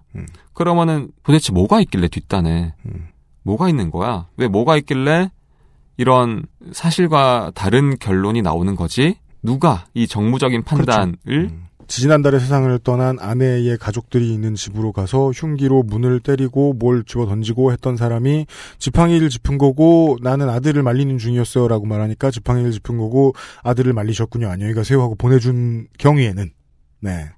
우리가 정말 궁금해하는 어떤 것이 있을 것이다. 그렇죠. 그렇게 의심하는 게 당연한 거죠. 알겠습니다. 그 김원현 PD께서 고현욱 검사를 만나러 가셨다가 서 계시다 오셨고 서정문 PD는 조사 수사 담당한 용산서에 이창준 경위 박정근 과장 만나고 오셨는데 네. 뭘 엄청나게 막 회피를 해요. 예. 이 사람들 혹은 그 사람들의 상관을 만나서 얘기를 조절하는 메신저가 있었을 것이다라고 그 이민아 씨 가족 측에서는 생각을 하시는 거고. 그렇죠. 예. 네. 그게 아니고 정말 개... 알아서 낀 거면. 근데 그러기엔 참 쉽지 않을 거예요. 왜냐면 당시에 CCTV를 그 이창준 경이 혼자만 본 게 아니거든요. 네. 그 주변에 동료 동료 형사들도 봤단 말이에요. 음. 그 경찰에 있는 관계자들은 객관적인 물증이 있다. 그다음에 그 물증을 같이 본 상태인데 음. 그럼에도 불구하고 그것과 다른 수사 결론을 내, 내려면 이게 형사 개인의 판단으로 그렇게 밀어붙일 수 있는 사안인가? 그 쉽지 않을 거거든요. 네. 아, 그렇죠. 그렇죠. 형사 한 사람이 할 수 있는 일은 아니죠. 네. 이창준 경위를 만났을 때 편집본이 좀 나옵니다. 김호영 PD님은 PD수첩에서 늘 서정문 PD하고 같이 움직이신 건 아니죠? 네, 그건 아니고. 페어는 자주 바뀌잖아요. 그죠? 네. 허정문 PD하고는 이번에 처음이십니까? 아니면 몇번 아, 해보셨어요? 명성교회 때 명성교회 때. 했었고. 그럼 아시겠군요. 네네. 편집 후반부에는 반드시 서정문 PD가 한번 맞으러 갑니다. 그죠? 뭐 그걸 원해서 가시는 건 아닙니다만은 그렇게 말하라고 시켰나요? 저는 사전 조율 같은 거 하지 않고 왔습니다. 네. 진짜요? 개별적인 네. 판단과 발언을 존중합니다. 이번에는 방영훈 사장은 뭐 만나질 못했잖아요. 그래서 비슷한 상황이 용산경찰서의 경위를 만나서 나와요. 허정문 PD가 그 조서에 방영훈 씨가 폭력적으로 군거 다 빠진 점에 대해서 조목조목 지적하시면서 어, CCTV에 녹화된 걸 다시 보여주시려고 서정문 PD가 막 들이대십니다. 다른 데 같으면 제가 아 이것도 분량 만드느라 연기하고 있네. 저기 마- 선생님, 맞으려고 하시는 전 셀러가 아닙니다. 셀링하시네. 그래서 생각했을 텐데 이번에는 다른 때랑 좀 느낌이 달랐습니다. 왜냐면 다른 취재 때는 되게 그 나긋나긋 허약한 말투로 말씀하세요. 사람 받아치고 싶게. 근데 여기서는 되게 흥분해 계셨어요. 제가 봤을 땐 그랬거든요. 손흥민 PD께서. 네. 화가 많이 나신 것 같이 보였어요. 제가 봤을 때는. 방영훈 씨가 아들을 말리는 장면은 전, 제가 봤을 때는 안 보이거든요. 나중에 얘기해요. 그 어떻게 보셨다는 거예요? 찍지 마세요. 예? 저 찍으시지 마시라고요. 경위님, 이 CCTV 보시면 제가 가져왔어요. 보시면 이 방영훈 씨가 아들을 말리는 장면은 없어요. 예? 경위님, CCTV 한번 보시죠, 같이. 같이 보시고 말씀하시죠. 나가시라고. 아, 우리 회의를. 혹시 왜 하셨어요? 나가시라고요. 아니 혹시 그러면 외압 있었냐고 제가 나가시라고요. 외압 없었어요? 혹시 청탁 있었어요? 해결된 사건인데 더 이상 얘기할 게 없어. 나가. 아니 경, 경위님 지금 수사, 수사하신 아니, 거잖아요. 나가시라고요. 좀. 수사하신 거잖아요. 저도 이제 편집하면서 아 네. 내가 이날은 조금 음 평소에 텐션 이상이다라는 느낌을 좀 받았고 아우 소리 박사 때랑 비교해 보세요. 완전 달라요. 곁다리인데 그 네. 저기 병윤진 박사께서 잘 지내신대요? 유튜브 방송을 시작하셔가지고 피디수첩의 어떤 실체를 폭로하는 방송을 시작하셨어요. 아, 그래요? 네. 한번 볼게요. 네. 여하튼 제가 처음에 이제 그 주거 침입 CCTV랑 수사 결과를 나란히 놓고 보면서 음. 아제 눈이 정말 이상하거나 내가 눈이 삐었거나 음. 아니면은 경찰이 굉장히 이상하게 수사를 했거나 이런 중에- 제가 해드려야죠. 나머지가 다 삐었거나. 그래서 제가 너무 이상해서 이제 대학생들 모시고선 CCTV도 같이 보고 네. 그다음에 전직 경찰들 모시고선 CCTV 같이 보고 그렇죠. 대학생들을 부른 걸 보고 네. 정말 많은 심증을 모으시려고 작정을 하셨구나라는 느낌이 들었거든요. 제 자기 확신이 안 되니까요. 음. 이제 취재를 한다는 게 뭐 PD 개개인의 어, 혹은 뭐 그 팀의 어떤 확신으로 밀어붙이는 경우가 있어서는 안 되죠. 어쨌든 우리도 최대한 객관적으로 방송을 해야 되는데 네. 제가 본 게 잘못된 것인지 내 해석이 잘못된 건지 그러니까 이를테면 방용훈 사장이 아들을 말리는 장면은 보이지 않는데 경찰은 방용훈 사장이 아들을 말리는 게 있다고 하거든요. 그렇죠. 그럼 누가 내 눈이 정말 이상한 거야? 그러면은 일반인들 눈에는 어떻게 보일까? 그게 궁금해서 이제 대학생들을 불렀던 거고. 어쨌든 뭐 일반인들 전문가들 모두의 의견은 방용훈 사장이 아들을 말리는 장면은 없다. 네. 경찰 수사가 이상하다라는 거거든요. 그러니까 진짜 묻고 싶었어요. 이건 정말 묻고 싶었고 그 일선 경찰한테 그 CCTV를 같이 보면서 좀 이야기를 나눠보자. 당신이 이 CCTV의 어떤 장면에서 아버지가 아들을 방용훈 사장이 아들을 말리는 장면을 확인하였는가? 형사 사법 기관의 공식적인 판단인데 그렇죠. 그거에 대해서 이야기하지 해주지 못할 이유는 없을 거란 말이에요. 근데 그 얘기를 안 하시니까 음. 그냥 나가라. 네. 라고 하시니까 어 저도 그 부분은 조금 더 묻고 싶었죠. 제가 너무 썩을 대로 썩은 동네 사람처럼 얘기했군요. 그 김원영 PD님하고 서영 PD님하고 검경에 같은 질문을 하러 가신 거예요. 그렇죠. 거기다 대고 그 사람들이 뭐 아예 외압이 있었는데 이렇게 답을 하든 말든 간에 이 질문은 반드시 면전에다 할 필요가 있다는 생각도 하신 것 같고. 그걸 누구한테 물어보겠어요? 당사자한테 물어봐야죠. 맞습니다. 그다음에 김영호 PD도 어쨌든 그날 고생을 좀 많이 했죠. 그날 이 경- 검찰 가신 날이요? 네. 정말로 만나 뵙고 싶은 마음으로 네. 첫차 타고 출근 시간부터 퇴근 시간까지 기다렸거든요. 아직도 이런 풍습이 있습니까 언론사에? 첫 차에 제작진을 보내서 예. 사실 저희가 뭐 녹음을 하거나 뭐 그러지 못해서 못 내보냈지만 네.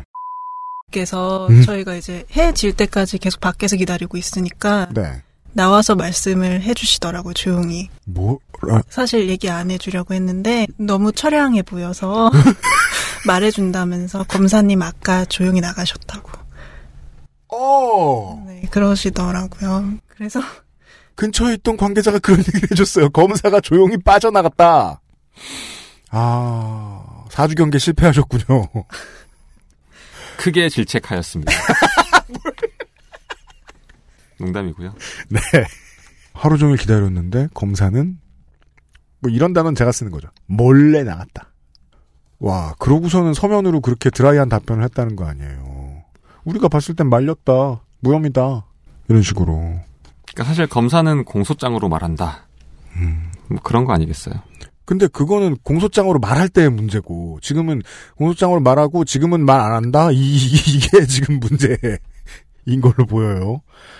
이거죠. 우리가 그쪽 검찰에서 보내온 답변서는 보면 첫 번째 수사 결과 그게 틀리지 않다라는 입장이거든요. 그렇죠. 우리는 공소장으로 말했다. 그 얘기인 거예요. 이게 왠지 방영원 사장이 했던 진술하고 비슷한 느낌의 엉성함이 보이는데요, 저는. 진술을 엉성하게 했다는 건 아무렇게나 해도 날 풀어줄 거야 라는 믿음이잖아요. 이게 검찰로 넘어오면 저기서 진술을 엉성하게 했어. 아무렇게나 해도 나는 문책당하지 않을 거야. 라는 비슷한 믿음으로 전이된 것 같다는 느낌이랄까요? 나는 언론에다가 이걸 자세히 책임감을 가지고 설명해야 될 의무가 없어. 국민들이 만약에 궁금해한데도. 지나갈 거야. 뭐 그럴 수도 있고 아닐 수도 있고. 예. 그렇습니다. 예. 네. 이런 얘기를 제가 제 입으로 해드리려고 모시는 거니까요. 저 마지막으로 제일 드리고 싶었던 질문은 이거예요. 전편에 걸쳐서 그런 냄새가 계속 풍깁니다. 사회는 어떤 사람들을 되게 두려워해. 근데 그 두려워하는 게 실제 권력을 받기 때문이 아니라 권력이 저기에 있는 것 같다는 믿음이 광범위하게 퍼져 있기 때문이야. 같은 느낌을 계속 줘요. 편집이. 그래서 나중에 이제 인터뷰 기사들 뒤져보니까 이미란 씨도 친구들 지인들이 계셨을 텐데 네. 그분들은 증언이 안 나와요 PD 수첩에. 무섭다. 접촉 자체가 좀 쉽지 않고요. 어. 예, 왜냐면은 이제 법정에 가 있는 사건, 갔던 사건들이기 때문에 음. 이제 이미란 씨 친정 식구들도 이분들을 증인대에 세워야 되거든요. 음. 그 작업이 쉽지 않은, 않은 거예요. 음. 저희가 그 방송에도 나, 냈지만 그 돌아가신 이미란 씨가 남긴 마지막 육성에 보면 네. 조선일보 방용훈을 어떻게 이기겠어요라는 말씀을 남겼단 그렇죠. 말이에요. 네. 자기 남편에 대해서 조선일보 방용훈이라고 지칭을 하는 건데 이분이 결혼 생활을 33년 동안 이제 영위하셨는데 네. 그럼 도대체 그 33년 동안 그 힘을 얼마나 이분도 느꼈겠느냐. 스스로 느꼈을지 아주 가까운 거리에서 혹은 본인도 그 힘을 어느 정도 향유했을지도 모르죠. 물론 그렇습니다. 네. 이를테면 제가 이제 이 아이템을 시작하기 전에는 이제 저희 팀장께서 그런 얘기를 해주시더라고요. 이게 뭐 어찌 됐든 간에 조선일보 일가의 이야기이기 때문에 뭐 조선일보 일가이기 때문에 이제 조금 주저되는 면이 있었을 거예요. 언론들도. 이제 본인의 윗세, 그러니까 팀장 말로는 본인 윗세대, 본인 포함의 윗세대들은 과도한 공포를 갖고 있고, 조선일보에 대해서요. 네. 그 뒷세대들은 과소평가하고 있는 것 같다. 아. 근데 이제 어떻게 보면 저는 그 다음 세대였던 거고. 음. 근데 이미란 씨가 남긴 그 육성을 듣는 순간 저도 모르게 그 분이 느꼈을 공포가 일말의 공포가 느껴지더라고요. 음. 왜냐면 이분은 33년을 그 안에서 살았던 분이기 때문에 며느리로요. 그러니까 그게 다 그렇게 연결돼 있는 거죠. 친구분들이 증언 안 해주신 것 같다라는 질문을 넌지시 드린 이유는 그겁니다. 근데 가사 도우미와 자주 찾아가는 스파 직원분들은 증언을 또 해주셨어요. 아, 그 가사 도우미는 저기 방용훈 씨 측도 알고 있는데 가사도우미 이 이제 주변 분들 증언을 음. 이제 그 친정 댁에서 음. 사고 직후에 음. 차- 일일이 찾아다니면서 음. 증언을 모은 거예요. 음. 근데 이제 이게 이후에 다시 증 증언 증인대로 부르기가 참 어려운 거죠. 또 언론에다 증언하는 거하고 다른 거니까 법정에 나가는 네네네. 거하고 다른 거니까. 네네. 네. 4인간 소송으로 돌아와서 봤을 때도 앞으로 진행이 이미란 씨의 가족 측에 유리하게만 될 거라는 보장은 전혀 없군요. 일단 1CM 같은 경우에는 강요죄 유죄 그 판결을 내렸지만 강요죄 유죄는 아무 죄도 아니다라고. 네. 네. 그다음에 이제 그 자녀분들이 항소를 했지만 음. 이제 그 결과가 어떻게 나올지는 사실 알 수 없는 거고요. 음. 음, 인상적입니다. 저도 이 직업에 대해 아무것도 모르니까 조선일보에 대해 과소평가하고 있는지도 모르겠네요. 뭐 저 나오신 김에 그 제보해 달라고 뭐 부탁하실 거 없으세요? 아, 저희야 뭐 이 네. 사건뿐만 아니라 제보로 움직이는 곳이고 많이 관심 가져주셔야 조금 높아 보이는 산도 넘는 거니까 저희는 언제든지 제보를 기다리고 있습니다. 알겠습니다. 김원영 PD님께 끝으로 이번 프로젝트 하신 뒤에 소감이나 듣고 마무리 짓죠. 이번 아이템 하면서 저도 이건 정말 한 개인의 가정사가 아닌가? 물론 이분의 백그라운드에는 조선일보라는 거대한 벽이 있지만 가정사가 아닌가 했다가 첫 전문가 인터뷰를 가고 엄청 확신이 들었던 것 같아요. 그때 처음으로 이건 정말 경찰에서 이렇게 수사할 순 없다라는 확언을 들었고 아, 이 아이템은 할 만한 아이템이구나라고 생각했던 것 같은데 지금 뭐 후속을 고민하시면서도 그런 네. 부분이 가장 고민이 되는 것 같고 그런 확신이 들었을 때 뭐 조선일보라는 큰 집안이지만 한번 이렇게 뜯어볼 수 있었던 것이 저에겐 아주 좋은 경험이었던 것 같습니다. 알겠습니다. 네. 이 문제가 만약에 조금만 커지고 말면 지금 여기 앉아 있는 사람들이 걱정하는 대로 가십으로 소비되고 말 것 같은데 정말 커진다면 사회 전체에 대한 질문을 아주 중요한 걸 던질 수 있는 계기가 될 수 있을 거란 생각이 저도 듭니다. 예. 그냥 시청자일 때는 헷갈렸었거든요, 저도. 네. 개인 사역이네 했는데 아니라는 걸 오늘 확인할 수 있었습니다. 청취자 여러분들과의 약속을 지키지 못했습니다. 다음번에는 서정문 PD가 아닐 거라고 얘기했는데 일이 되었습니다. 네. 죄송합니다. 베스트셀러 서정문 PD였습니다. 어, 조연출 하셨던 김영원 PD도 오늘 나와주셔서 감사합니다. 수고 많으셨습니다. 네, 고맙습니다. 뵙겠습니다. XSFM입니다.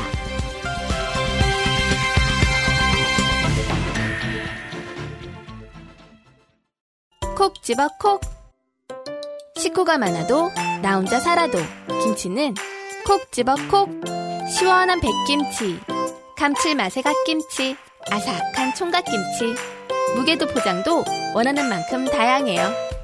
그러니까 김치가 생각날 땐 콕 집어 콕. 가장 수준 높은 반려동물 간식 트루 패밀리. 가족이 먹는 음식 꼼꼼히 따져보고 선택하세요. 사랑하는 가족에게 트루 패밀리를 주세요.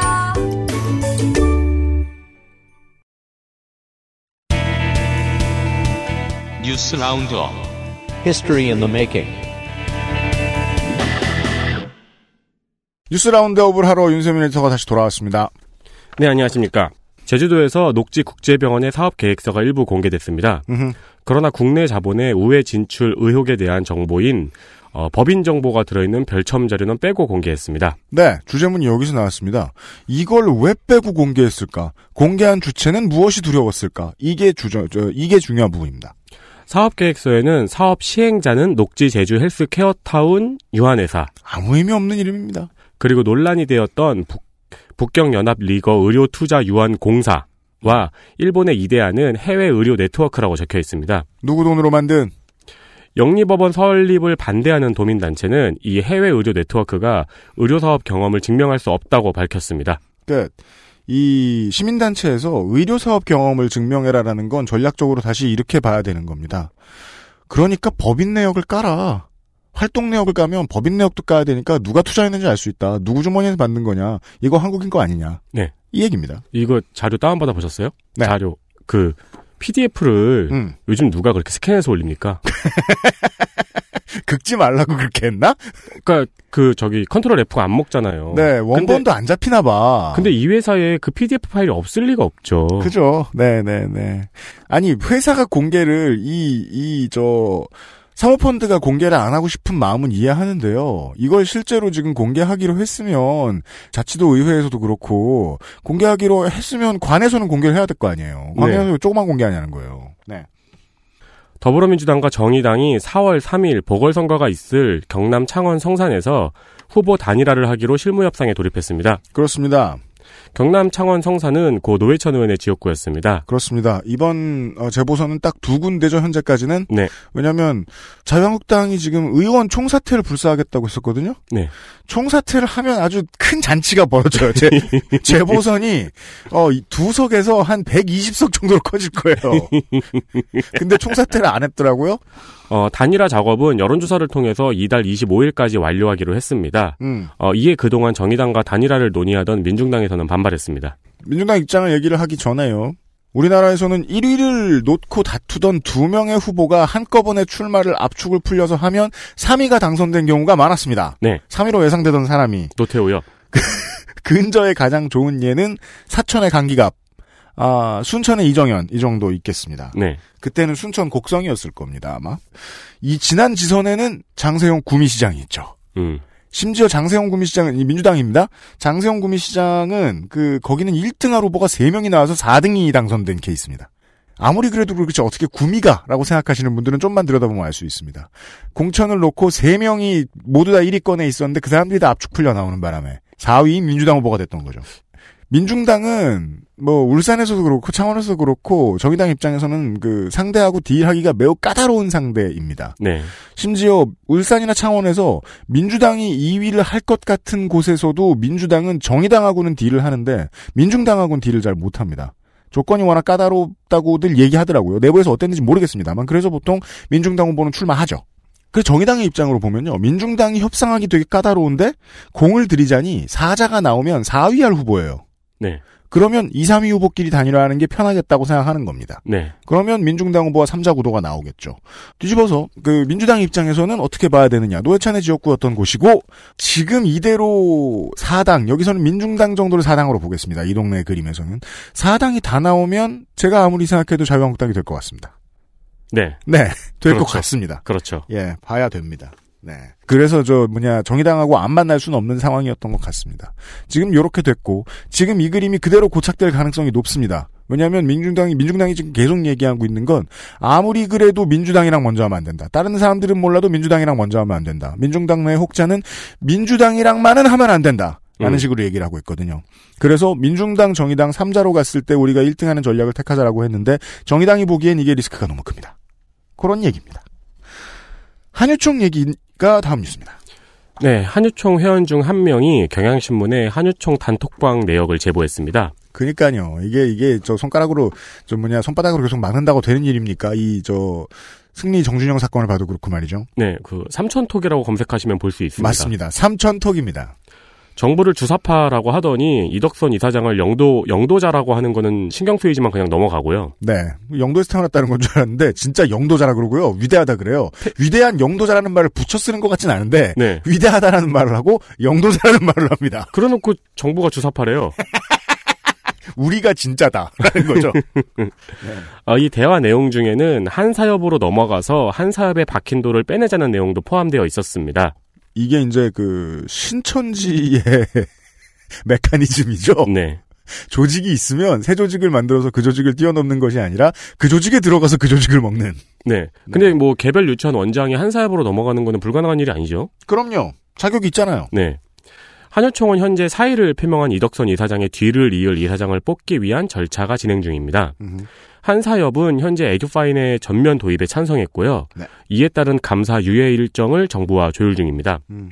그런데 구글에서 한 사협을 검색하면 한국 사진작가 협회가 나옵니다. 아직 안 유명한데라는 얘기인 것 같고요. 네. 그 만약에 지금 한유총의 헤드쿼터들의 마음대로 실제로 한 사협을 한유총의 회원들이 점령했다 치죠. 열성 회원들이 점령하면 아마도 에듀파인 찬성에 대한 이야기도 돌아설 가능성이 높습니다. 네. 그냥 바뀔 거예요, 다시. 그러면서 그 삼천톡 아까 에디터가 얘기해 줬는데요. 그 삼천톡 내용 막 보고 그러니까 우리가 뭐 가만 안 두겠다. 뭐 의원실에 가고 뭐 어디 교육청을 찾아가서 뭐개 XX를 떨겠다 이런 식으로 보도가 돼 있더라고요. 네. 뭘 떤다는 거야? 만약에 비듬이면 반려동물의 미용의 영역이죠. 개 비듬을 떨어주겠다. 개 XX를 떨겠다. 막 뭐라 그러고서. 그리고 뭐냐, 제보자 색출하려고 엄청 애쓰고. 제보자 색출하는 정도가 아니죠. 에듀파인 등록을 순순히 한 원장 누구냐 이런 질문도 막 나오더군요. 네. 보니까요. 네. 예. 그 되게 인간사의 흐름에 주목하게 되는 게요. 이걸 보면서 그 우리 방송에 나오는 노조 지회장분들, 지회장분들 덜어 있잖아요. 그 사람들도 협회장이잖아요, 사실상. 근데 조합에도 지회장 본인에게도 조합원들에게도 그 신격화되면 모두에게 안 좋아요. 이렇게. 그럼요. 예. 그 결과 중 하나가 이런 삼천톡의 내용의 존재들에서 알 수 있는 건 것 같아요. 그러니까 나와 생각이 달라서 나와 다른 행동을 했는데 그게 뭐 예규와 상규에 맞지 않으면 규율에 맞춰 처벌하면 되는 거고 처벌할 수 없으면 어쩔 수 없는 거잖아요. 네. 그걸 조리 돌리는데 공개적으로 조리 돌리는데 쓰고 있더라고요. 말 못한 사정들이 내부에서도 있을 것 같긴 한데 예. 그리고 끝으로는 미국 얘기를 좀 하겠습니다. 대선이 네. 다가옵니다. 네. 미국 민주당이 2020년 대선 후보 지명 전당대회 장소로 위스콘신주의 미러키를 선택했습니다. 미러키입니다. 미러키가 무슨 의미일까요? 위스콘신은 전통적인 민주당의 표밭이었지만 지난 대선 이후로는 트럼프를 당선시킨 러스트벨트의 중심지로 불리고 있습니다. 네. 또한 민주당은 트럼프 대통령에 대한 탄핵도 추진하지 않기로 했습니다. 어, 앞서 공화당은 노스캐롤라이나 샬럿에서 전당대회를 열기로 했습니다. 네. 어, 밀워키 하면 우리가 알고 있는 포춘 500대 기업으로 말할 것 같으면은 할리 데이비슨 정도가 있을 거고요. 네. 밀워키란 이름의 기업도 있지 않나요? 밀워키는 그 전동 공구로 유명한 네. 모기업이 있는데 제가 모기업 이름 까먹었습니다. 미러키 전동 공구 괜찮아요. 트럼프 초기에 제가 말씀을 드렸던 적이 있어요. 미국의 중도 메이저 언론들이 아, 미국 일단 대북 얘기부터 좀 할게요. 미국 대북 정책에 대해서 한국의 보수 언론이 하는 말들을 앞으로 계속할 거다. 아, 그런 말을 하면서 대북 화해 무드를 가로막을 것 같다라고요. 네. 아, 가관이에요. 요즘 살펴보고 있으면 CNN이나 MBC나 뭐 워싱턴 포스트의 기사들을 제가 훑어보면요. 한숨이 나오는 게 가만히 방에 앉아 있는 김민아 아저씨도 압니다. 트럼프가 2차 북미 회담을 일부러 drop했다는 사실을 알아요. 근데 결론이 달라요. 이 중도 메이저 언론들이.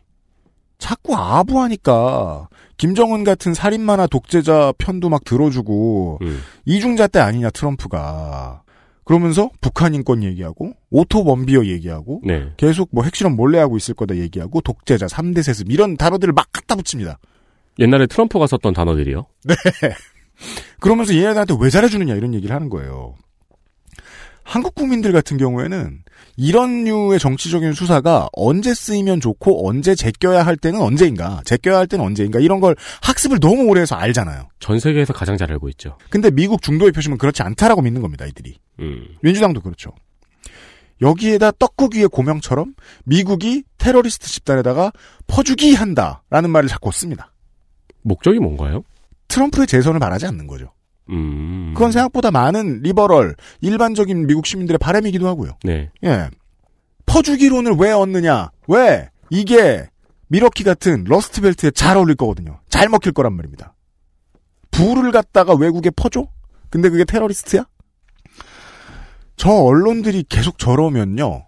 트럼프는 결국은 재선을 위해서는 대북 제재 완화는 도움이 안 되겠다는 결론을 내릴 수도 있겠구나라는 걱정이 들기 시작했습니다, 제가. 음. 예. 지금처럼 계속 고립시키는 게 낫다는 결론에 이를 가능성도 있어 보인다. 네. 예, 이런 어두운 전망이 보입니다. 결국 여기에는 남은 유일한 변수는 미국의 지금 있는 들고 있는 미국의 자본이 얼마나 북한을 빠르게 선점할 수 있느냐의 막전 협상 정도가 변수로 남아 있달까요? 그거 외에는 중도 언론, 미국의 메이저 언론들과 민주당이 가는 한 길이 어, 워낙 거세 보입니다. 우리에게는 거센 해일처럼 다가오고 있습니다. 미국 중도의 표심을 사로잡기 위해서 북한을 테러리스트로 지목하고 트럼프가 퍼주기 한다라는 레토릭을 형성시켜놓고 이걸 계속 밀면 트럼프는 앞으로 나아가지 못할 것이다. 음, 네. 예, 정도를 생각해 볼 수 있겠습니다. 예. 걱정된다, 꽤나. 요런 말씀 드리면서, 예. 올해 안에 결정 날 겁니다. 아, 뉴스 라운드업 여기까지였습니다. 윤세민 에디터는 내일 봅시다. 오늘은 무슨 얘기인가요? 오늘은 앞에 다 청취자분들은 알고 있습니다. 지금 왔거든요. 네. 윤세민 에디터가. 네. 어, 서정문 PD와 김영원 PD가 중요한 얘기를 해주고 갔습니다. 방콕에 사시는 최땡땡 씨가요. 307회 오프닝에서 한인들이 많이 살고 있는 지역이라고 어, 메트로폴리탄 방콕을 딱 지목해서 언급했기에 깜짝 놀라셨다라고 하셨습니다. 방콕에 사시는군요.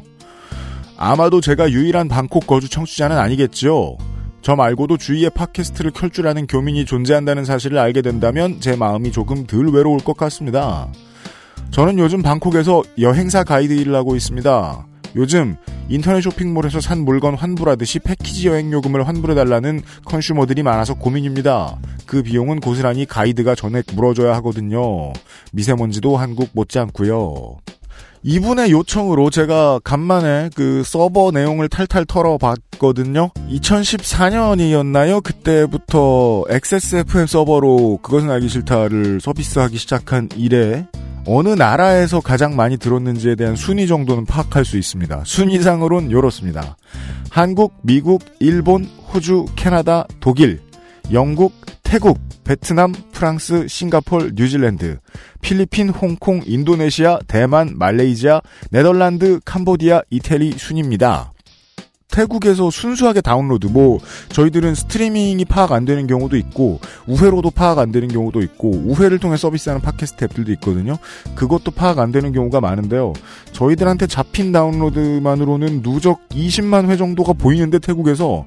그리고 이번 주에 태국에서 그것은 알기 싫다를 들으신 분들은 150에서 250분 정도가 되는 것으로 확인할 수 있습니다. 아, 확실치 않은 숫자입니다만. 어딘가에 박혀가지고 숨어 있을 수는 있겠죠. 네. 아무튼 저희들의 숫자는 이렇게 말하고 있어요. 아, 여기저기서 청취 후기 올려주시는 여러분들 감사합니다. 제가 이제 좀 이해를 하겠는 게요. 우리가 해야 될 일은 사인 간의 소송이나 막 분쟁 시끄러운 일이 일어나서 누구 죽이네 살리네 할 때, 어, 그럼 얘를 죽이면 되겠네? 얘한테 천벌을 받게 하면 되겠네? 이렇게 정해주는 판사 역할을 할 것이 아니라, 직접 자임할 것이 아니라, 그걸 수사할 사람들이 외압이나 청탁을 받진 않는지, 아, 아니면 위세에 눌려서 제풀에 막 고개 숙이진 않는지, 이런 것을 봐가면서, 그러지 않고 정당하게 수사할 수 있는 사회를 만드는 일에 관심을 가지는 게 좀 더 가치 있지 않을까 하는 생각을 해봤습니다. 오늘 어, 서영문 PD하고 김영원 PD의 이야기를 들으면서 말이죠. 그런 메시지의 PD 수첩 이야기였습니다. 추가 보도가 관련된 게 있다면 또 이야기를 들어볼 기회를 갖겠습니다. 여기까지 유승균 PD였습니다. 내일 이 시간에 미나문구로 인사드리죠. 안녕히 계십시오.